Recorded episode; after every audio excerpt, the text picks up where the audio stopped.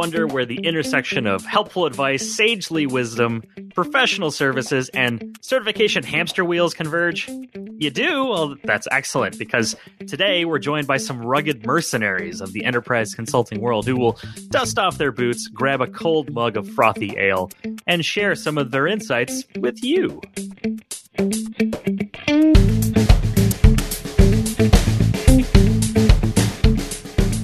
Howdy, I am Chris Wahl. You can follow me at Chris Wahl on Twitter. And with me is my co host who eats noodles with a spoon like a barbarian, Ethan Banks. That's at EC Banks on Twitter. And this is the Datanauts Podcast. You can find this and all of our shows on iTunes, in your favorite podcatcher, or at packetpushers.net. So, you know what's really funny about the noodles with a spoon, which I know you made up on the fly? That actually just happened in the last half an hour between the last show and this show that we're recording today. I did eat noodles with a spoon. You're a barbarian. So let's introduce our illustrious guest today, starting with Jason Nash. Welcome to the show. Who are you? What is it that you do? Thank you. So I'm Jason Nash. I am a field CTO for Rubrik.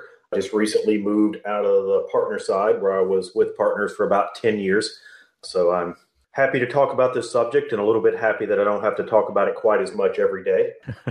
but, you know, it gives good perspective and we'll see where it goes. And I see you have a note here that you're a better skeet shooter than I am. That is correct, yes. And and you're living the plot hound life, which is right. the worst hashtag ever. you made that up, by the way. Yeah. well, welcome to the show. I wanted to catch you while you were still living the, the grudgery of consulting, but I know you've been doing it forever and you've got the you've got the consulting crust still on you. It's still a nice thick sheen. That's right. Of, of that pain. Uh, we also have Josh Coen. Welcome to the show. And who are you? What do you do? I'm a cloud architect at Sirius Computer Solutions, primarily focused on AWS pretty much my day in, day out. I don't have any crust yet because I'm still living the dream. I think everybody has a little crust. Right. There's, well, there's always, a, there's always a little. That's none of your business. okay. Well, we'll dive right into it. The first topic I kind of wanted to address was the overarching theme of data center transformation. I know I was doing consulting for the better part of five years, and a lot of the effort we'll say in the you know around 2008 2009 timeframe all the way through 2015 when i left was data center transformation. A lot of that was virtualization. So i'm just curious how does virtualization factor into the efforts that are being undertaken by companies that you're working with within that strategy? I mean in essence are we still building out more vsphere and hyper-v clusters? Are, are we kind of done with that or is that still is that still a focus? Just kind of getting a temperature of the room here I mean, I think it's still being done. Obviously, it's a little bit more complexity than it used to be. And on one side, meaning we're doing, you know, cross site clusters and things like that. But, you know, the underlying infrastructure and the tools and the management have obviously gotten simpler. And that's been a big drive that I've seen over the years. I mean, it's what Hyperconverged did for that kind of platform as well for storage. So I think the short answer is yeah, we're still seeing people deploy those new, but it's it's kind of one of those things that's just table stakes now. It's we don't spend nearly as much time on it. I don't think. Interesting. I guess question for you, Josh. Then is there a shift that you're seeing? Because I know you mentioned AWS in your in your preamble towards putting our efforts more up the stack. You know, quote fingers there, uh, away from the the core infrastructure stuff. Yeah, I mean, there's definitely a shift. I mean, even if you look at, you know, you ask any product seller that's working at a, at a VAR or an SI today, I mean, they're going after these deals, these product deals still, these infrastructure deals, but the sales cycle is longer. There's more competition. There's less margin. I mean, we're seeing it all across the board, not just storage, not just virtualization, but I mean, any point of infrastructure. Nash is doing this next gen stuff at, at Rubrik. And so he may not be seen as much as that, but I guarantee as he's partnering with other folks to maybe sell a solution and not just uh, backup, I mean, cloud data management, I'm sure he's seeing that rift there as well. You're welcome are you driven maybe less by infrastructure and more by applications now where the context of the conversation is about some specific apps that a bunch of companies are focusing on? That's driving what decisions are being made and what consulting services are being asked for? To some extent it really depends on the size of the organization and who you're talking to.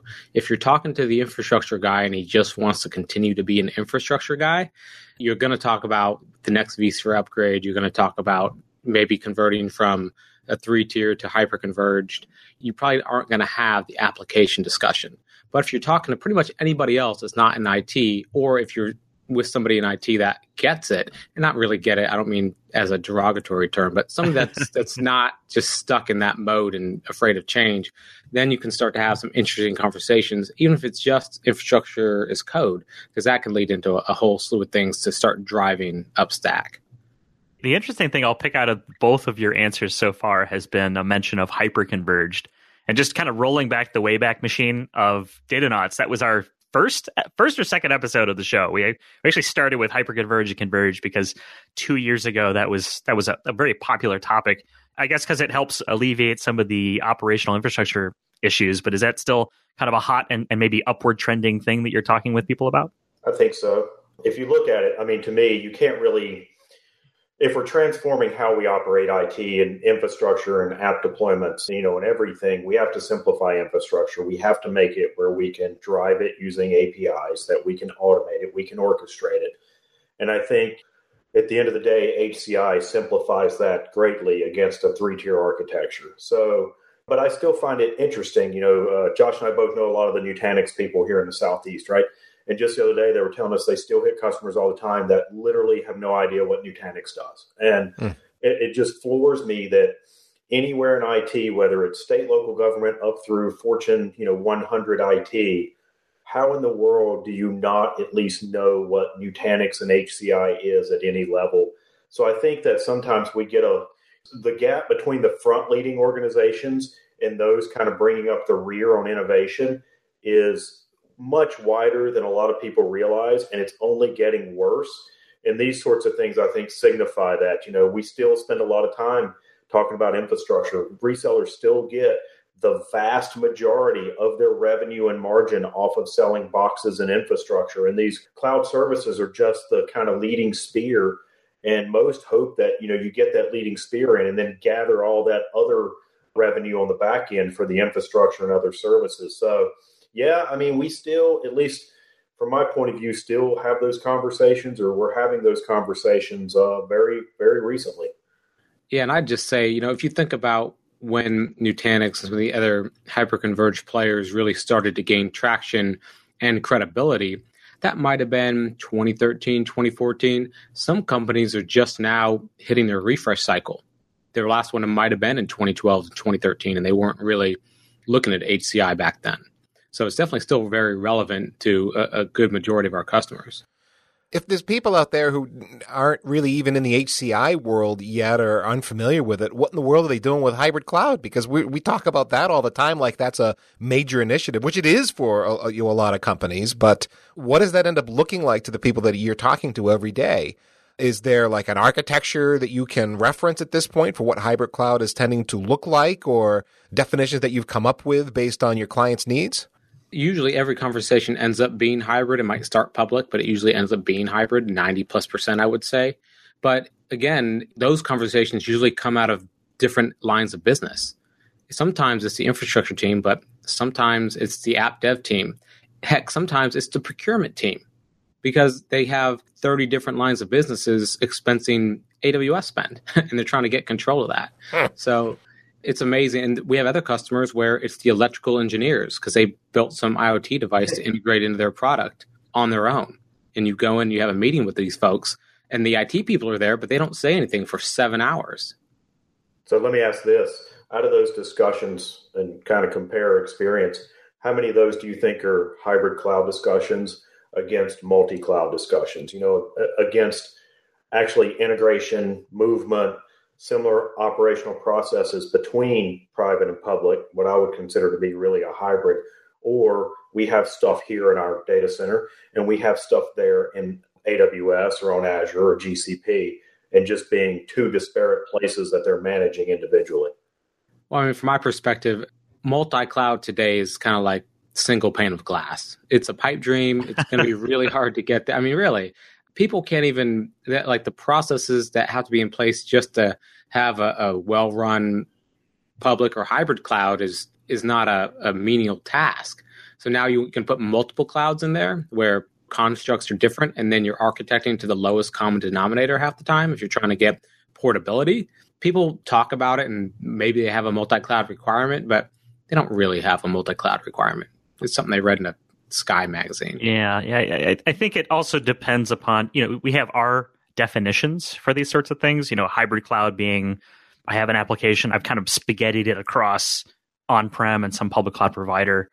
And then multi cloud, it tends to get a little bit murkier. You know, it's the idea of in some camps, I'm using multiple public cloud providers, which is kind of like eh, wah, wah, sad trombone. It's not really what it's all about. It's it's more I'm using multiple clouds to provide a platform for my service or my applications.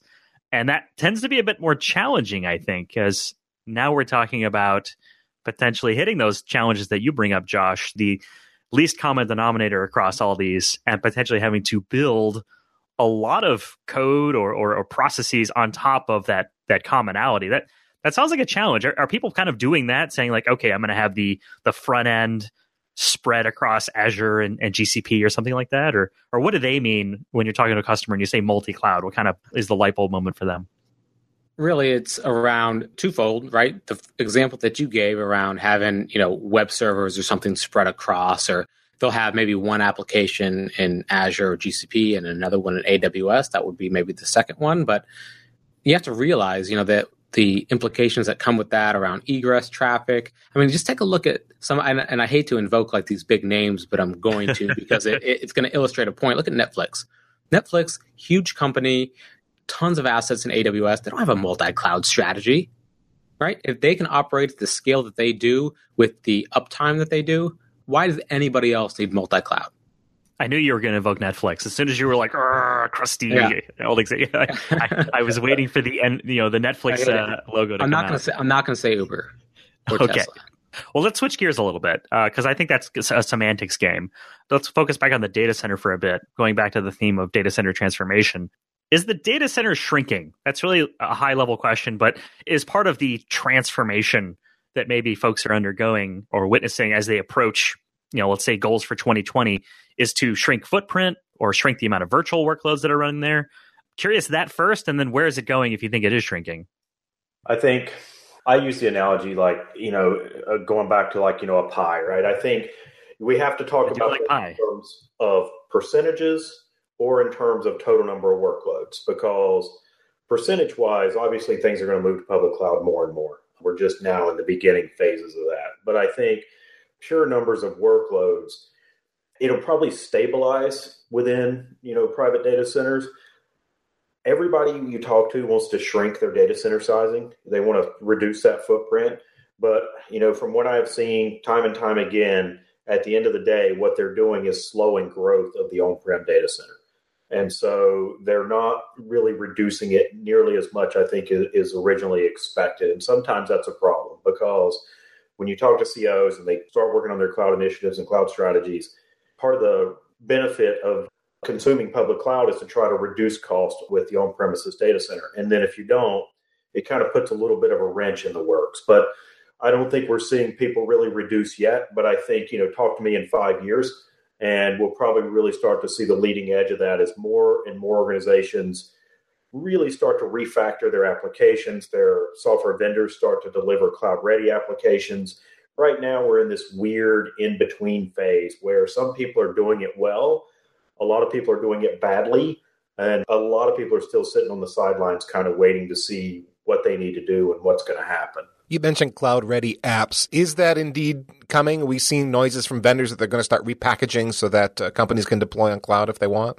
I've seen it. Josh can probably speak even more, but I mean, we're I'm starting to see more and more apps either SaaS, obviously that's really a separate discussion, but you know, we're seeing a lot more of these on-prem apps go to SaaS offerings, but more and more starting to see things being offered around, you know, using containers so that they can be easily portable and then just offering, you know, AWS or Azure as a certified platform to run it on. So, you know, it's funny. I don't think it's quite as fast as I thought it would. It's not like when people kind of said you can run this on VMware, you know, it keeps us out of the hardware certification game. Not seeing that quite as much, I think, in the public cloud space on enterprise apps, but there's definitely this drip is turning into a steady stream. Yeah, I mean, I'd, I'd say that anyone developing new applications today, obviously, are, are making them for the cloud typically they're not like hey let me make this for this big monolithic mainframe most people aren't doing that so new apps sure enterprise apps it's such mixed bag of uh, of what's out there and, and a lot of the dependencies that go along with it, and if it can even be made cloud ready. So, yeah, from that perspective, it's you know a mixed bag. Like Nash said, people were waiting on the sidelines. I'd like to know what kind of pie you were talking about. Is it pumpkin or, or something else, Nash, earlier? It's always pumpkin. Yeah, I figured.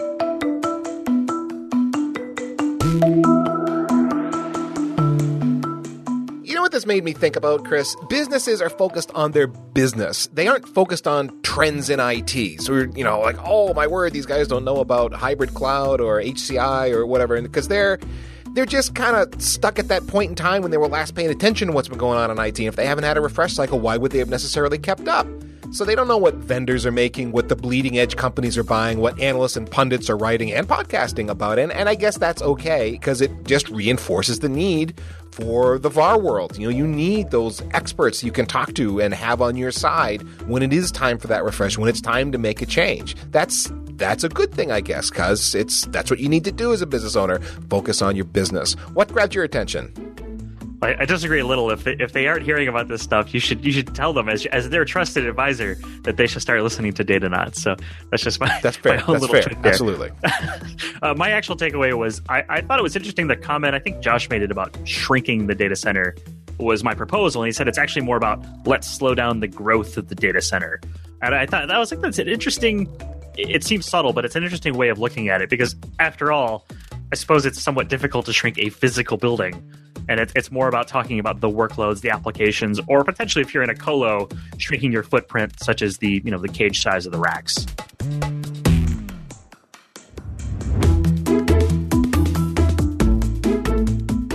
Well, let's shift the conversation ahead to talk about certifications. One of my favorite topics. I have done a lot of certifications over the years. Don't have any currently. Have been kind of looking, seeing what I might do, poking around at the AWS never ending list of new certifications you can get. Now, a lot of people, me included historically, they get certs because you want to get a raise or you want to find a new job. Uh, now, you guys in the VAR world, what's the value that certifications hold for for you guys? I know there was always back in the day. I used to manage a, a small shop that was a Cisco partner, and we had to have certified people on staff to make Cisco happy and and, and so on. Is that still the world there, or what's going on?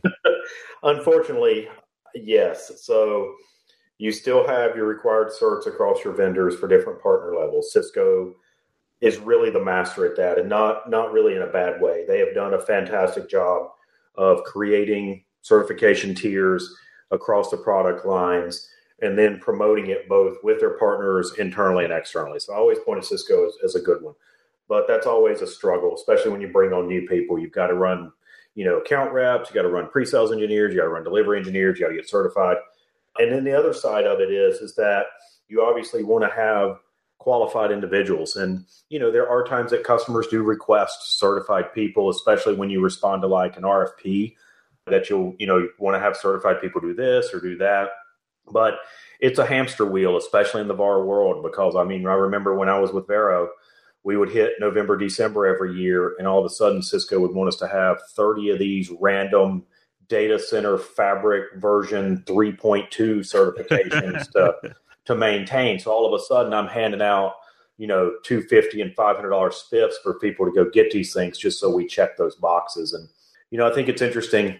We can get into the certs that people may want to go for, but from a consulting and VAR side, there's a lot of forced certification, if you will, just to kind of tread water and, and maintain what you're doing back before I was managing a group, I was just you know, one of the engineers, and hey, uh, how do you want to go get get some Compaq certification or whatever it was back in the day? Boy, I just dated myself big time there. Compaq, Compaq certs. Yeah, it was way back there because we needed someone that had this particular Compaq certification on site so that we could do X, whatever the business was, or hit some sort of a discount level that would help us earn a little bit more margin. Uh, and so, right, that hamster wheel that goes on. And then just the pressure that you felt as an engineer to keep and maintain those certs when some of these tests are bloody hard. It sounds like it's kind of the same. It is. It's a struggle, especially those especially those kind of partner only certs. Like if you're not at a partner, these things really never hit you. They're these, you know, these very specific different ones and and you know, there's nothing out there to study for them. So it's like, look, just go take the test next week, fail it, figure out what you need to go do, and let's go back so we can maintain our advanced unified data center fabric specialist certification or whatever, just so we can get, like you said, additional discount or you know back end rebates. And so that gets really tough because you've got engineers, you've got pre-sales guys, you got everybody who really wants to go out and do, you know, they want to be a CCIE or they want to go for their VCDX or they're working on AWS certs, but they're trudging along carrying around these other 20 smaller certs that expire every two years. So it's tough and it's hard to get people motivated to do those when, you know, you really don't want to go get a cert on a specific version of a specific product unless you're really trying to break into, you know, maybe you're a delivery engineer and you want to start doing hyper converge so you go take the nutanix one because you, you know you're jumping up and down to go do that but it's such a struggle and such a such a time sink for those things well, you end up with some of the really experienced engineers, like you said, just tired of being on the treadmill. They may be the best person for the job, but because they just don't want to go take that cert exam and get through it, you can't put them on the job because they don't have the letters. That's right. I mean, who does all the the sales search for a new partner? The new reps and the inside sales reps. Who does all the you know the basic delivery certs? The new guys. And so you know that's just part of your initiation as you come on a lot of times to a partner. But your senior guys, again, they're worried about their CCIEs or DXs, their other things, and you know they don't want to deal with the smaller stuff. And luckily sometimes you can just get away with having one person on staff or two people on staff with it. And it's not so much about a customer engagement, but occasionally a customer will want, hey, I want CCIEs to review this. We want some really good RFPs because we, you know, the customer put in there they wanted a VCDX to review an architecture. And at the time, I was the only one in the Southeast. So that was, you know, that was one of the very, very few benefits of having my DX. but, you know, in those cases, it's good. That's the old Cisco. You got to have X number of CCIEs to be a gold partner, and RFPs are going to ask for gold. So you see that push in that space, but it, it's just it, it, burns people out. I have kind of a, a, deeper question since we have the rare opportunity that there are a number of the VMware certified design experts on here talking about partner tiers and things like that. I have seen murmuring and various blog posts and whatnot, kind of lamenting on the fact that there's so few VCDXs. I think we're in the 250 ish. You know, we haven't hit 300 yet, and the program is what a decade old. Do you feel like that maybe there should be a requirement to have VCDX as a premium partner tier or whatever VMware's tiers are. I'm a little out of date today. Is is that is that a downfall to it? Do you kind of like that you don't have to run through the treadmill on that? Just general thoughts, I guess. Josh, starting with you. Sorry, I was still stuck on Compaq. I bet Ethan, are you, a, you an AOL moderator? oh, that's just mean, man. Come on. Right, you, well, all right. We've actually talked about this national in one of the slacks we're on with some other folks about what is VMware going to do around around that, right? As, as, as Nash mentioned around Cisco, you know, you have to have X number of CCIEs for a particular partner level. VMware doesn't have that, right? So there's not a ton of incentive, especially today. I think for new new uh, or partners to incent their people to get VMware certifications, especially the top tier ones. So I, I think unless VMware makes a change they're not going to see that program grow at any faster pace, and it's probably going to slow. Agreed. Mm. Jason, what are you thinking? I mean, I want to go on record, like, they, and I've said this many times at the advisory board with VMware. If you do not make this a requirement, then the program is dead. And right now, I feel that the DX is on life support. I mean, we're not at 500 yet. We're not at the thousand that we need to be right now. And due to that, I would find it. I, if somebody came to me and said, "I'm really thinking about doing my VCDX right now. What do you think?" I would have a really long conversation with them about what they expect to get out of it, what they think the benefits are, because right now there's just not enough marketing and push both within VMware to the partner community and out to customers. Most customers are much more impressed with a vExpert than they are a VCDX because they don't understand the differences and they don't really know what the DX entails.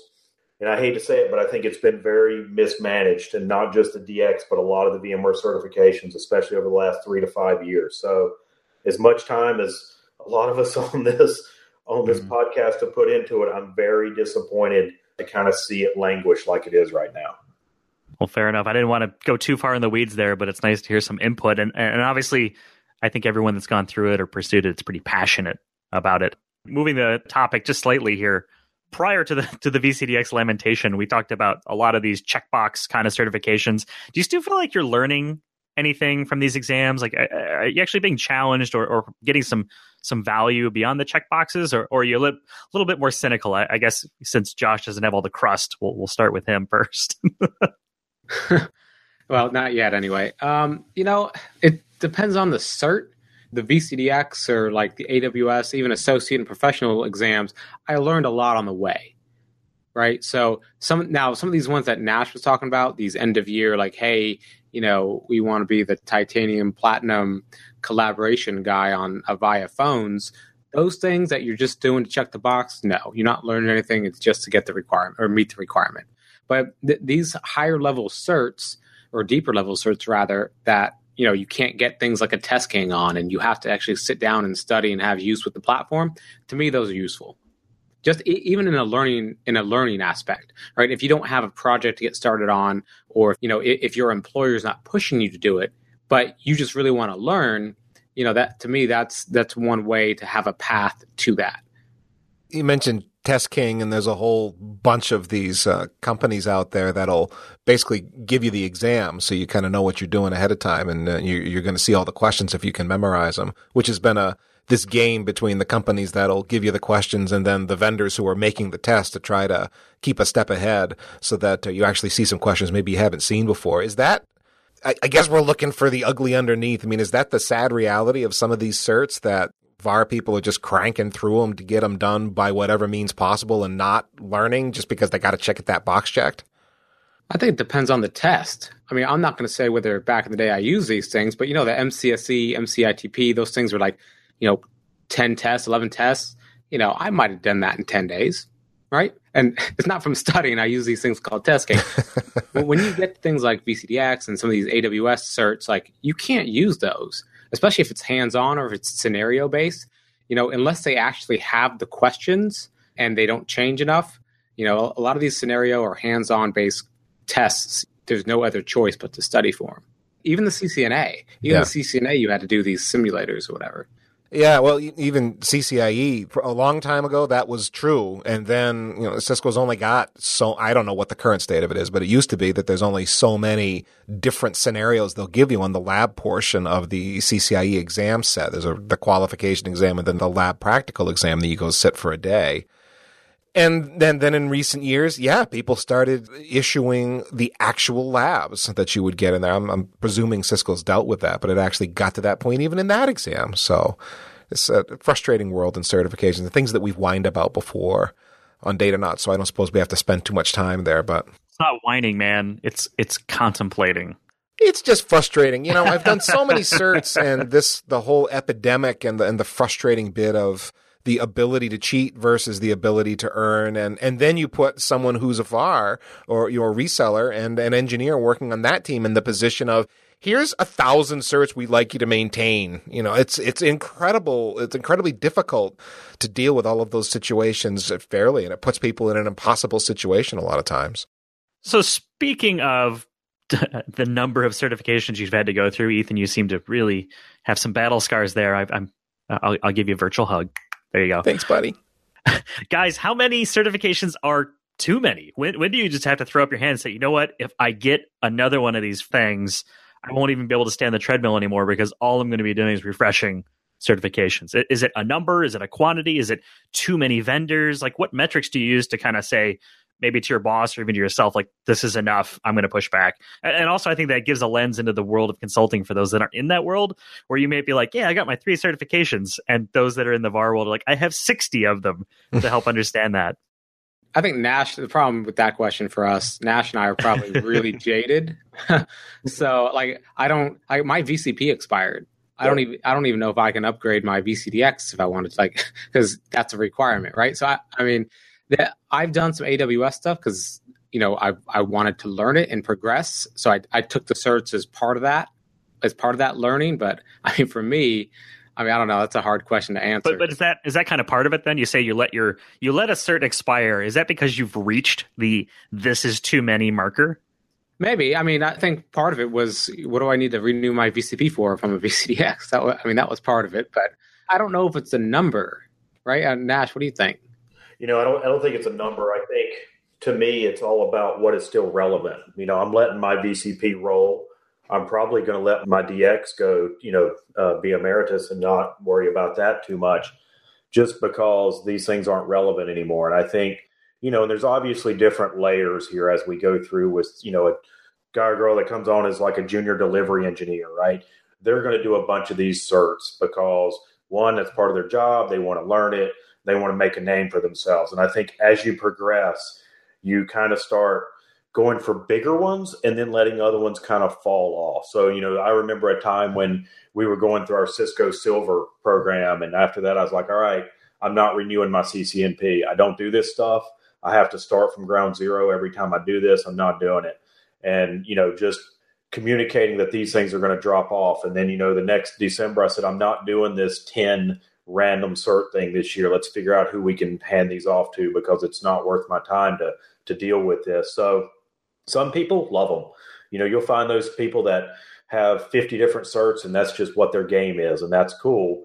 But you also find people, I think I've gotten to this point, I think Josh is there, where I use a new cert as a goalpost. Like I'm to do some, uh, I keep, you know, start stopping the AWS ones, but I'm to do those. I'm to do a couple of the Azures just because I want to have an end goal as I go through and learn this stuff and then go, okay, I did that. That's cool.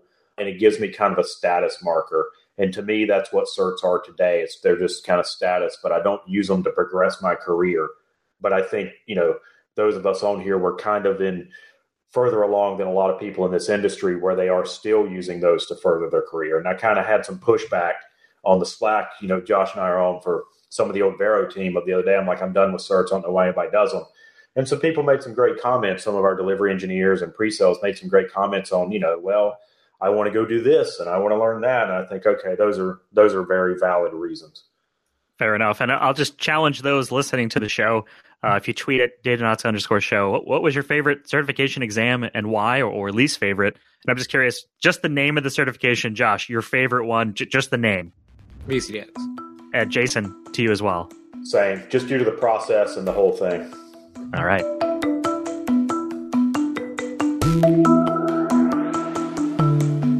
Oh man, I totally remember those Cisco Unified Fabric, whatever type certifications that had basically zero roots in the practical world. I, I was pretty foo foo on them when I had to take them. And I had to chew through one, a new one like every couple months or so. I, I really did not enjoy that.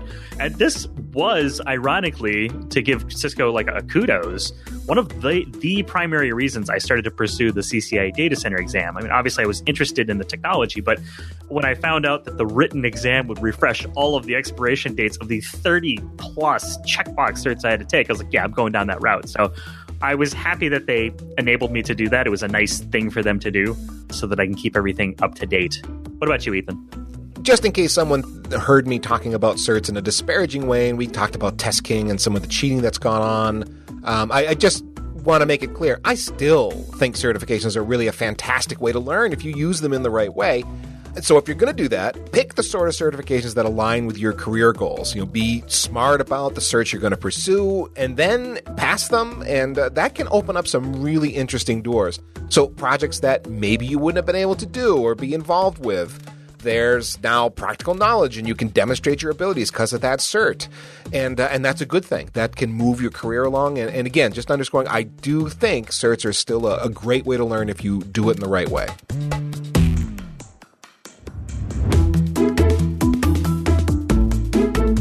Well, now that we've had that nice, I guess, restorative discussion on certifications, and we've kind of been in the sauna uh, of old wounds, let's shift a bit and talk about at a broad level what technologies are taking up your time because they align well with what your consulting practice or your partnerships are looking for. Not necessarily what you want to be doing, but but what are you focusing on because that's what the business kind of requires you to to work on. For me, uh, I'm focused just on cloud, uh, mainly AWS. But I, I, mean, thankfully, it's what I want to focus on. So I'm I'm lucky in that sense that you know we're trying to build that business even more serious. So, and that's what I want to do right now. I think for me, it's a similar discussion, slightly different. Backup. Backup. he's, a, he's a mean. He's a mean. Cloud data management. Um, you know, coming out of the consulting side into into Rubrik, it's really around a lot more kind of consumption discussions or what I'm in, and you know, what are the organization's one, three, and five year plans. So, you know, my role for the last few years has definitely been around talking about strategy and how we work with these organizations. And that hasn't changed since moving over to the Rubrik side of the house, where really I'm in to talk about what they're doing in the, you know, the public cloud space. What do they want to consume? How can we help them get there? What do we offer? What's their DR planning? So a lot of my time is spent in kind of one leg in each area amongst being on premises as well as public cloud. But really, today, I think it's most people are probably, you know, really focusing on those forward thinking pieces. And I had a discussion on Reddit the other day with somebody who was like, you know, I'm a sysadmin. I've been doing this stuff for a while, VMware storage, networking. They're like, my skills are 100% obsolete. I'm like, you're crazy. Like, you know, go learn this other stuff, but those skills are not obsolete. And there's still those discussions there, even though everybody's having these talks. I don't want people to think that all of a sudden the entire world is moving that direction and what they've learned over the last 10 years is, is suddenly non-existent well and that's to, nash to that point i mean the good thing about that and why i, I believe that's super accurate is in, unless you're doing like cloud native stuff and that's all you're doing everybody that's been doing this stuff has started from bare metal on up right so to what you said those skills are obsolete those translate because just just like most applications, you know, they don't start in the cloud. There's a ton of legacy stuff out there, a lot more than there is, you know, cloud native air quotes, if, if that's what you want to call it. But yeah, I think that's that's super on point. So, how do you guys find a balance between things that you want to learn versus things that you have to learn for your job because there's so much out there that you could get involved with? Well, again, for me, I'm lucky enough to be able to where those two those two things coincide, right? You know, no one's pushing me to go get a Cisco cert or a you know a a riverbed cert or something like that, right? Or a Compaq cert, or or a Compaq cert. They're right? coming back. Although I'm interested in that tra- interested in that track this summer. for me, you know, I, I'm lucky. I think for others, you know, just based off experience, when that wasn't me, right? And I used to have to focus on stuff I wasn't really crazy about, but wanted to sort of uh, pursue a different path and get certifications. It's it's it's hard to balance, right? Especially depending upon your workload. A lot of it's after hours. It's just what do you want and how quickly do you want it will really depend on the balance that you can apply. Are there things that you guys want to learn that you find you don't have time for? Like like personally, you're super interested in something and just the way the job demands are, it kind of squeezes out those those personal things. But but yet, if you had time, you'd really jump into them. Oh, I think so. I mean, I think there's a number of things I'd love to get really deep into. A lot of you know the container orchestration and management pieces, for example. I mean, I've been a VMware guy a long time. I love the kind of philosophy there, but you know, I think I you know reasonable idea of where we're going and that's just one of those things that I personally don't deal with as an example on a day to day basis, other than discussing, you know, how we kind of can help protect those. So I think there's obviously things like that, but other responsibilities get in the way. And you, you know, my friends not in IT think we're crazy. They think we're crazy because we work all day and half the night usually, and then we spend free time learning things that that we don't even do. And you don't see doctors, you know, brain surgeons go learning about you know heart surgery, right? But we do, and I think that's the difference in this field, especially those that excel. You'll find over my years at Partners, you will find people that kind of pigeonhole and focus, and they enjoy what they do, and that's what they do. And then you'll find the gamut up to those that work really hard, do a great job, and then nights and weekends they're learning that next thing or where they want to go. And I hope people listening to the podcast are either in a position where 70 to 80% of your cert requirement or training requirement is focused around what you're really passionate about. And the other 20% is just life. You know, and if you're not in that position, I'm hoping that you're out learning and certifying to be able to move into that position because this industry is such a great place to be able to shift and move and do what you really love to do.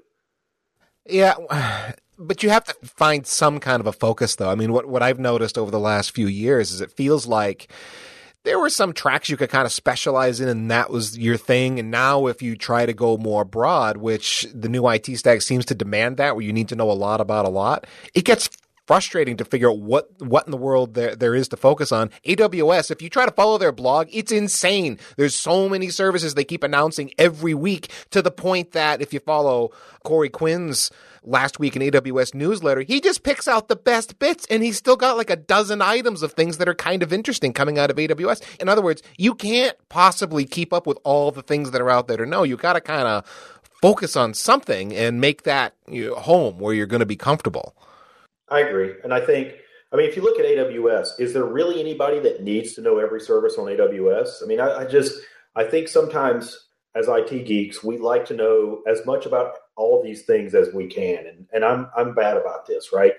I mean, even being at Rubrik, I like to, I like to talk about stuff at a very low. I like to understand how we operate at a very low level, just because it makes me feel more comfortable when I have these discussions, even if they're high level. And I think as IT people, we want to understand all the services that AWS offers. Maybe not at a you know a really low level, but at least understand the when, where, and the why. But in in all actuality, how many people need to know that stuff?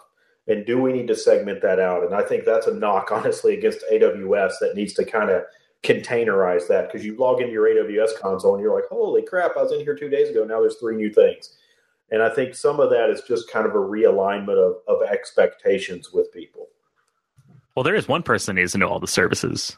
The people that manage the the website that displays all the services. Fair point. so so so knowing that then, and I don't disagree. I, I think one of the maybe ironic, maybe not, I don't know. Uh, one of the most important focuses you can have as an IT person is focusing on the ability to learn and the ability to really look at the various technologies from a business perspective because that'll help kind of suss out the path to take because really it's just it's an everlasting trip where you're trying to go up the down escalator you know and the, and the better that you can navigate that and stay moving versus people that stand still or walk very slowly and, and don't make any progress up this infinite escalator are, are probably at the biggest disadvantage. So, so knowing that, I'm sure there's people out there that work as you know an enterprise IT person. They're they're you know end users, customers, whatever we might term them as. They're not working at a consulting firm. If they're looking to enter this realm, what sort of skills, either technical, just professional, kind of G&A, whatever, would you suggest that they either polish up or, or begin gaining that will help them onboard into this world? So for me, I mean, I would say let's start at, you know, either infrastructure as code, start learning the basics of one of the public cloud platforms. Even if you don't want to, if you're listening to this, if you're a storage guy or network guy, virtualization guy, whatever, and you're just like or gal, or gal, yeah, fair point. And you're like, ah, you know, I don't want to change. Like, if you don't change, you might become extinct.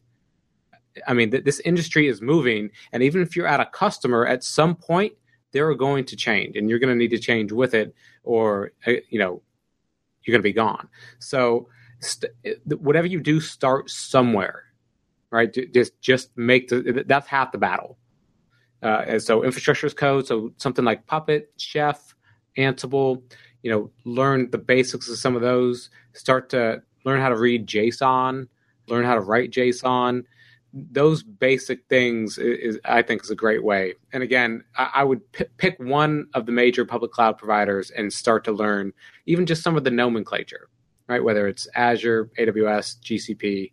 To me, those are the probably the top three.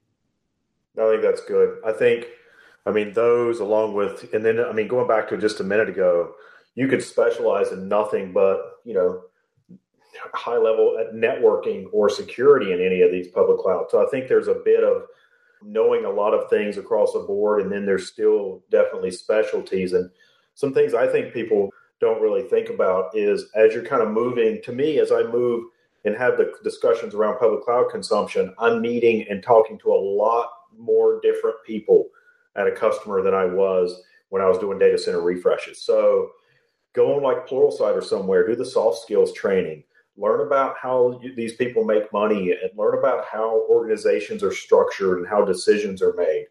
Uh, I think that's one thing here we gloss over and circling this back to, you know, working with in a consulting group, those skills right there are the hardest ones to find. And so if you want to be really successful, learn the technical pieces, learn the foundations, build from there, learn the soft skills, learn how to talk to a company, to a CIO, to an IT director, to anybody about what they're really facing as a challenge. Not are you out of this space, but you know, what do you have coming up in projects over the next three, six, 12 months? How do you plan to get there? How can we help you? What kind of technologies do we think we need to do? that's really where these discussions start. Hmm. Yeah, I'll definitely say um, the, the, the two big ones for me were uh, learning to whiteboard in front of an audience and totally own it and not be bashful, uh, as well as uh, man, if you could build a good scope of work, you're definitely cut out for consulting. That's really hard to do that well and to not leave yourself exposed. Just and to what Nash said, I think those skills are good if you want to get into consulting, right? Or if you want to go yeah. work at a vendor, right? Yeah. If you're on the, if you're on the customer side, it, yeah, it might be great to to learn some of that stuff, but that's not what I would be starting out with. That's fair. So I think that'll cover today's episode of the Datanauts. I'd like to thank both of y'all. I, I, guess starting Josh, you know, appreciate you being on the show. Where can people find you if they want to reach out to you on the interwebs? Are you social? Do you blog, etc.? Yeah, so on Twitter at Josh Coen, no H. It's the Irish spelling, not the Jewish spelling. Uh, if you want to read really outdated blog posts, go to valcolabs.com. And Jason, again, thanks for coming on here. I've been wanting to track you down for quite some time and only finally caught up with you. Where can people find you on the interwebs? Sure. So uh, on Twitter at, at the Jason Nash. Uh, there's a more famous Jason Nash I stole that name. And uh, jasonnash.com is the blog that I used to write. And as I always say, I'm about to kick back up again, so we'll see where it goes. And emails real simple, jason.nash at gmail.com. And follow hashtag plothound life for, for all your real real developments on the interweb. So, all right, that's it for today's edition of the Datanauts podcast. If you're a social creature, you can follow me at Chris Wahl on Twitter, and my blog is wahlnetwork.com. Or my delightful friend Ethan is at ecbanks on Twitter, and his blog is ethancbanks.com. For more of our Datanauts shows about infrastructure engineering, do a nosedive down the rabbit hole that is packetpushers.net. You'll find the Datanauts talking about containers, conferences, certifications, moving into cloud, full stack engineering. There's a long list of wonderful topics for you to devour. Until then, may your server lights blink, your certifications last infinitely, and your cables be cleanly managed.